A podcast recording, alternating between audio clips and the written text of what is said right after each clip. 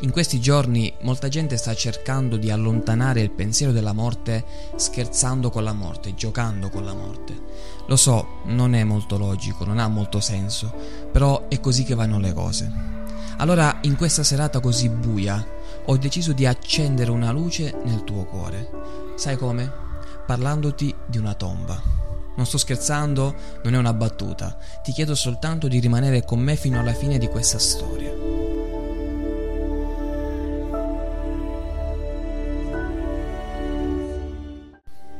Siamo a Gerusalemme, circa duemila anni fa, ed è l'alba del primo giorno della settimana.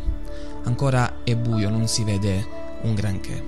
In quei giorni a Gerusalemme c'era stato parecchio movimento, tutta colpa di Gesù di Nazareth, che aveva creato non pochi problemi ai sacerdoti e a tutta la corte romana. Si diceva che fosse lui il Messia. Si era pure scelto un gruppo di dodici uomini che lo seguivano durante il suo predicare in lungo e largo per i villaggi di Israele Durante queste sue predicazioni, durante questi suoi discorsi, lui parlava delle cose riguardanti il regno di Dio e di suo padre. Alla fine i religiosi riescono a farlo condannare a morte per crocifissione. E in quest'alba siamo all'alba del terzo giorno. Il terzo giorno è importante perché proprio Gesù aveva preannunciato che al terzo giorno sarebbe risorto. I sacerdoti sapevano bene questa circostanza allora avevano mandato delle guardie davanti al sepolcro affinché loro dicevano i discepoli non potessero andare e prendere il corpo di Gesù e poter dire in giro avete visto il nostro Signore è risorto. E proprio anche a questo scopo la tomba viene sigillata affinché nessuno possa rotolare la pietra presente davanti all'ingresso.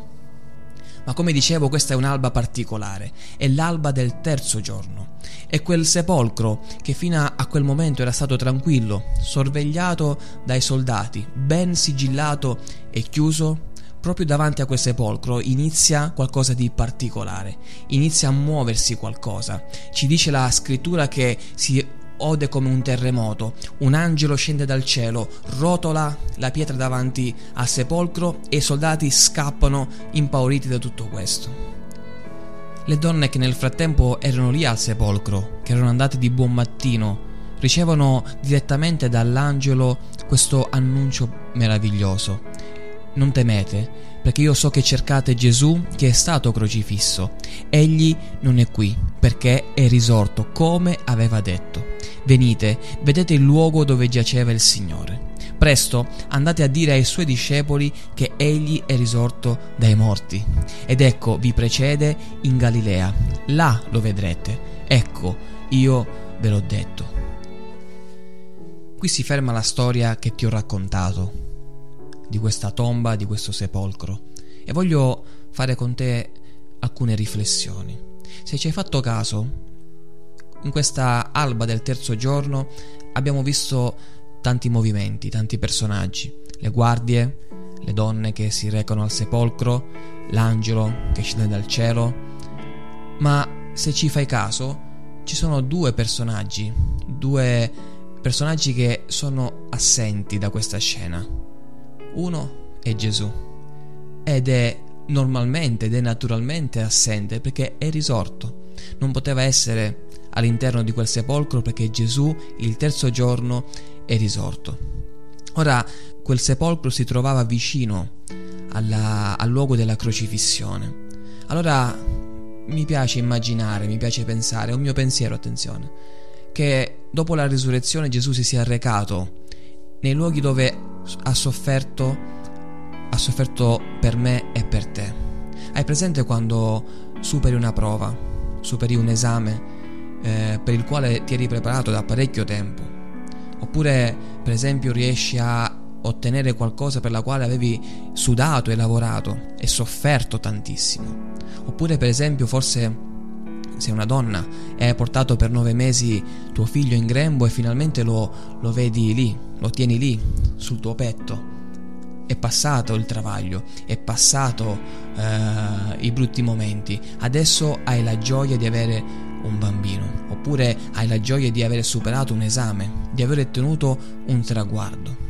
Io credo che quella mattina, stranamente, in quel sepolcro da quelle parti si respirava un'aria di vittoria, si respirava un'aria di libertà, si respirava un'aria di gioia. E Gesù stesso, mi piace pensare questo, che si sia recato in quei luoghi non più da persona che ha subito quelle torture, che ha subito quelle ingiustizie, senza avere mai commesso peccato, è stato condannato e condannato a morte di croce, ma adesso calpesta quei luoghi da vincitore, da colui il quale ha sconfitto la morte.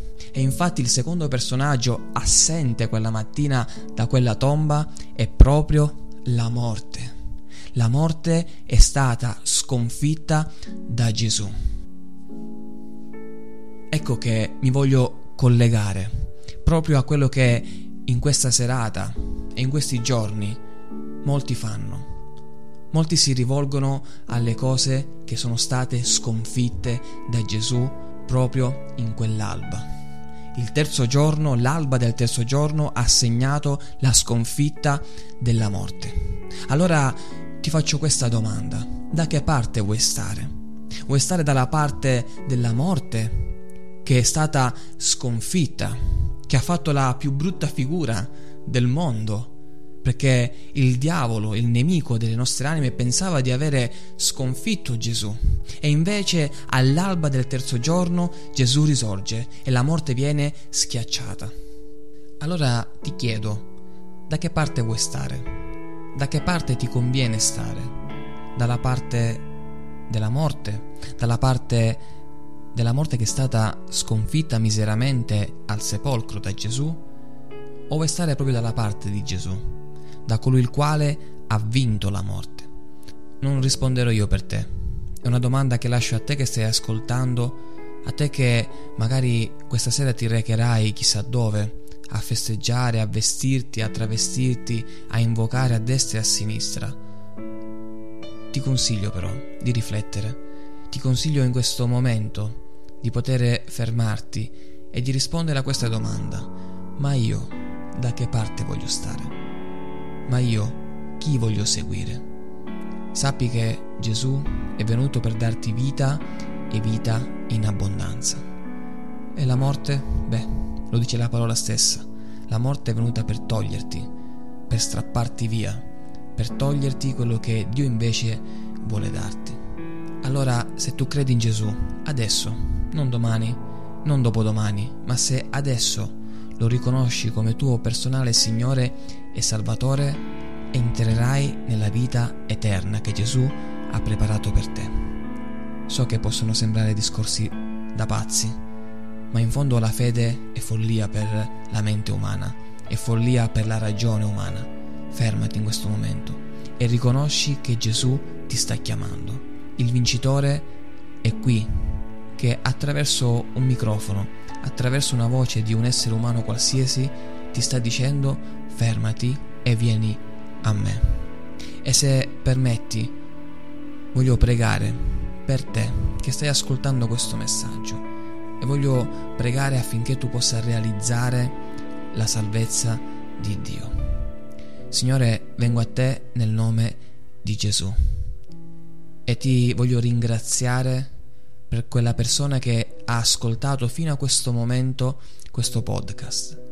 Che tu lo possa toccare, che tu possa farti conoscere nella sua vita, che possa realizzare che tu sei vivente, che sei morto e risorto il terzo giorno e che in quell'alba hai sconfitto la morte. Ti chiedo che ogni cosa che possa impedire di ascoltare queste parole che ogni pensiero contrario che si possa insinuare nella mente di chi sta ascoltando e che dice no, non è vero, è tutta una cosa inventata, possa essere allontanato.